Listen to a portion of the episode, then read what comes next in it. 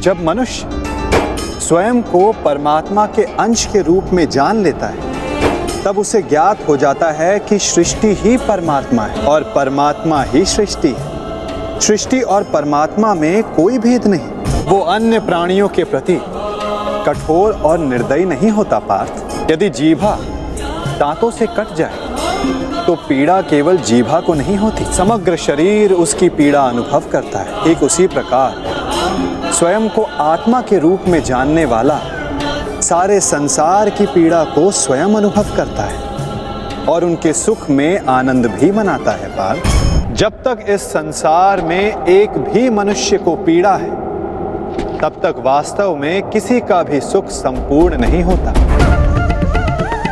और इस सत्य को जानकर मनुष्य का हृदय, मनुष्य का मन करुणा से भर जाता है। करुणा ही धर्म है पार्थ। जिस मनुष्य पर तमस गुण छाया होता है, वो निर्दयी, कठोर और स्वार्थी होता है। वो अपने सुख के लिए दूसरों को दुख देता है। परमात्मा की ओर गति नहीं करता। अर्थात, परमात्मा से दूर ले जाने वाले मार्ग का नाम अधर्म है पार्थ। अर्थात अधर्म तो अज्ञान का दूसरा नाम है, माधव। परंतु अज्ञानी और अपराधी में अंतर नहीं होता। क्या अज्ञानी के लिए दया आवश्यक नहीं? उन्हें दंड देना कैसे उचित है? जब एक अज्ञानी ज्ञान का मूल्य जानने को सज्ज ना हो तो दंड ही समाधान है, पार।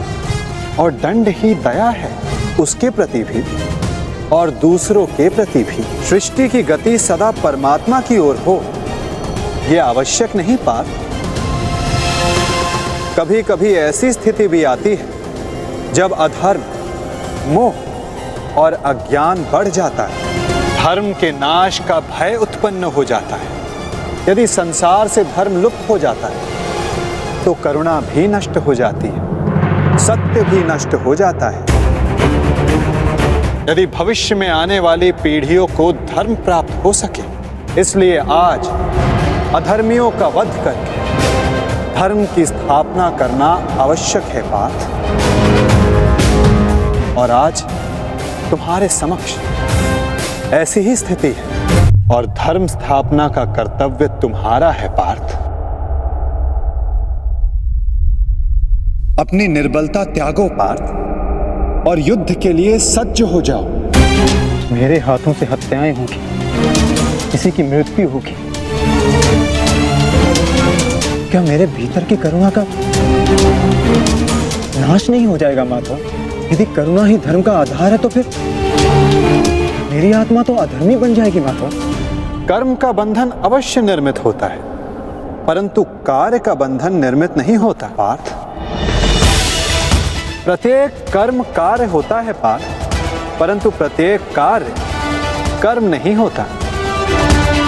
कर्म उस कार्य को कहते हैं, जब मनुष्य उस कार्य से फल की इच्छा रखता है। जब भी मनुष्य धन, संपत्ति, प्रशंसा के लिए कार्य करता है, उस कार्य से फल की आशा रखता है, तब वो उस फल में बंध जाता है। और इसी कारण उसे बार बार जन्म लेना पड़ता है पार्थ वास्तव में मनुष्य को कोई कर्म नहीं बांधता पार्थ उस कर्म से जुड़ी फल की आशाएँ फल की कामना मनुष्य को बांधती है। वो कैसे माधव यदि तुम्हें इस युद्ध में विजय होने की आशा है तो पराजित होने पर तुम्हें भीषण दुख होगा पार। वो दुख तुमसे कुकर्म करवाएगा और उसके फल के लिए तुम्हें दूसरा जन्म लेना होगा। और यदि तुम्हें विजय प्राप्त हुई तो वो तुम्हारा अहंकार बढ़ाएगा और उस अहंकार से तुम्हें विश्व विजयी बनाएगा। हत्याएँ करवाएगा, उसका पाप तुम्हें बांधेगा, पार्थ। तनिक विचार करो, पार्थ। यदि इस युद्ध में तुम विजय होने का मोह त्याग दो पराजित होने का भय त्याग दो तो बताओ पार्थ इस युद्ध के पश्चात तुम्हें दुख प्राप्त होगा या सुख? ना सुख। ना दुख। अर्थात वास्तव में तुम्हारा सुख दुख हताशा अहंकार ये सब इस युद्ध के कारण नहीं ये सब इस युद्ध से जुड़ी तुम्हारी आशाओं के कारण है पार्थ क्या ये सत्य नहीं? सुख दुखे समय कृत्वा लाभा लाभा जया जय। ततो युद्धाय युजस्व नैवम पापम वयाप्स्यसि। पार्थ। सुख और दुख को समान मानकर। हानि और लाभ का विचार किए बिना यदि तुम ये युद्ध करोगे पार्थ तो तुम पाप के भोगी नहीं बनोगे। यदि एक अपराधी को अपराध करने दिया जाए तो उसका अधिक से अधिक पतन ही होता है। उसे अधर्म से रोकने में ही करुणा है पार्थ और ये आत्माएँ मरेंगी नहीं। अधर्म से दूषित हुए शरीर का त्याग करेंगे शरीर में प्रगति की संभावना अधिक होती है पार्थ इस दृष्टि से तुम्हारा इन सब का वध करना उचित है। मनुष्य का शरीर, उसकी संपत्ति भी और उसकी मर्यादा भी। धर्म के मार्ग पर प्रवास करने वाला मनुष्य अपने शरीर को शुद्ध करता है और इसी के माध्यम से वो आत्मा का साक्षात्कार करता है। इसी को क्षेत्र, क्षेत्रज्ञ संबंध कहा जाता है, पार्थ। मैं इसका तात्पर्य नहीं जान पाया, माधव। जब मनुष्य ये जान लेता है कि उसका शरीर एक भूमि का टुकड़ा है, अर्थात क्षेत्र है, और वो स्वयं उस भूमि के टुकड़े में रहने वाला, उस भूमि के भाग को जानने वाला, अर्थात क्षेत्रज्ञ है, तब वो शरीर के माध्यम से स्वयं की प्रगति साध पाता है। आत्मा शरीर में रहकर तीन गुणों का संतुलन करती है। वो तमस गुण को कम करके सत्व गुण को बढ़ाने का उपाय करती है और ईश्वर की भक्ति करके वो परमात्मा के साथ एक हो जाती है। भक्ति कैसे की जाती है माधव? क्या समर्पण ही भक्ति नहीं? नहीं पार्थ समर्पण भक्ति का प्रथम चरण है। भक्ति किसी कार्य का नाम नहीं। भक्ति मनुष्य के मन की स्थिति का नाम है।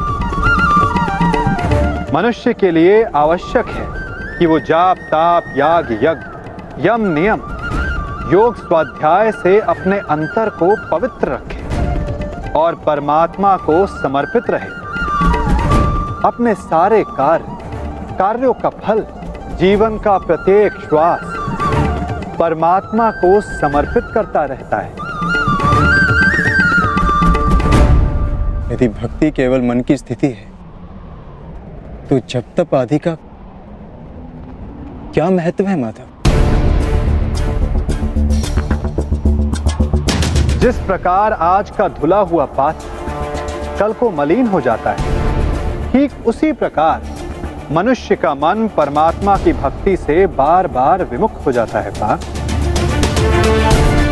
इसलिए आवश्यक है कि मनुष्य जाप, ताप, स्वाध्याय के माध्यम से स्वयं को निरंतर स्मरण करवाता रहे कि उसका जीवन परमात्मा को समर्पित है।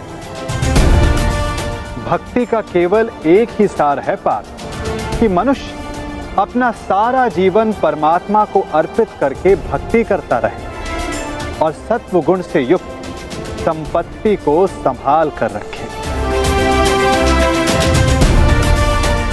सत्व गुणी संपत्ति किसे कहा जाता है माधव अहिंसा सत्यम अक्रोध, त्यागा शांति रपय सुनम, दया भूतेषु अलोलुत्वम मार्दवम प्रिय चापन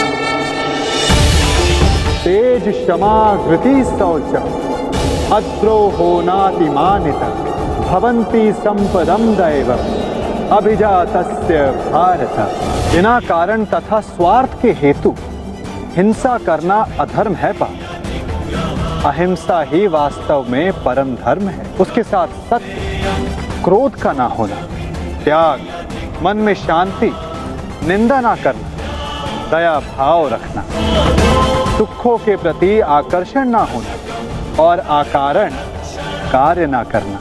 तेज क्षमा, धैर्य, शरीर की शुद्धता धर्म से दो राह ना करना और अहंकार का ना होना, इन सभी गुणों को सत्व गुणी या दैवी संपत्ति कहा जाता है पार्थ इसी से मनुष्य परमात्मा की, अर्थात मेरी भक्ति कर पाता है पार्थ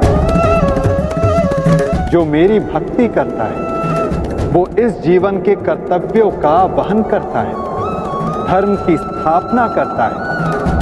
और कर्म के फलों की इच्छा किए बिना उनकी आशा त्याग कर अपना जीवन जीता है पार उसे मैं इस जन्म में संतोष देता हूँ तथा मृत्यु के पश्चात अपने में स्थान देता हूँ पार जो रूप सबको अपने में स्थान दे दे, आपका वो रूप कैसा है माधव कौन है आप? सांख्य के माध्यम से मैंने जाना है। कि मैं आत्मा, अमर हूँ, जो नाशवंत शरीर में केवल वास करता हूँ और कर्म योग के माध्यम से मैंने जाना कि फल की इच्छा को त्याग केवल कर्म करने से मन को शांति और जीवन में सफलता प्राप्त होगी। और भक्ति योग के माध्यम से मैंने आपके प्रति समर्पण का महत्व जाना है। किंतु आपके प्रति संपूर्ण श्रद्धा से समर्पित होने की इच्छा होते हुए मन से संशय नहीं जा रहा। आपके सारे ज्ञान को प्राप्त करने के पश्चात मेरी बुद्धि स्थिर नहीं हो पा रही माता। इस रणभूमि में मुझे अब भी चारों ओर मनुष्य ही दिखाई दे रहे हैं। ने कहा था कि मनुष्य है ही नहीं। सब स्थान पर परमात्मा है। तो उस परमात्मा का रूप मुझे दिखाइए माता। और मेरे सारे संदेहों का नाश कीजिए। तो देखो पार्थ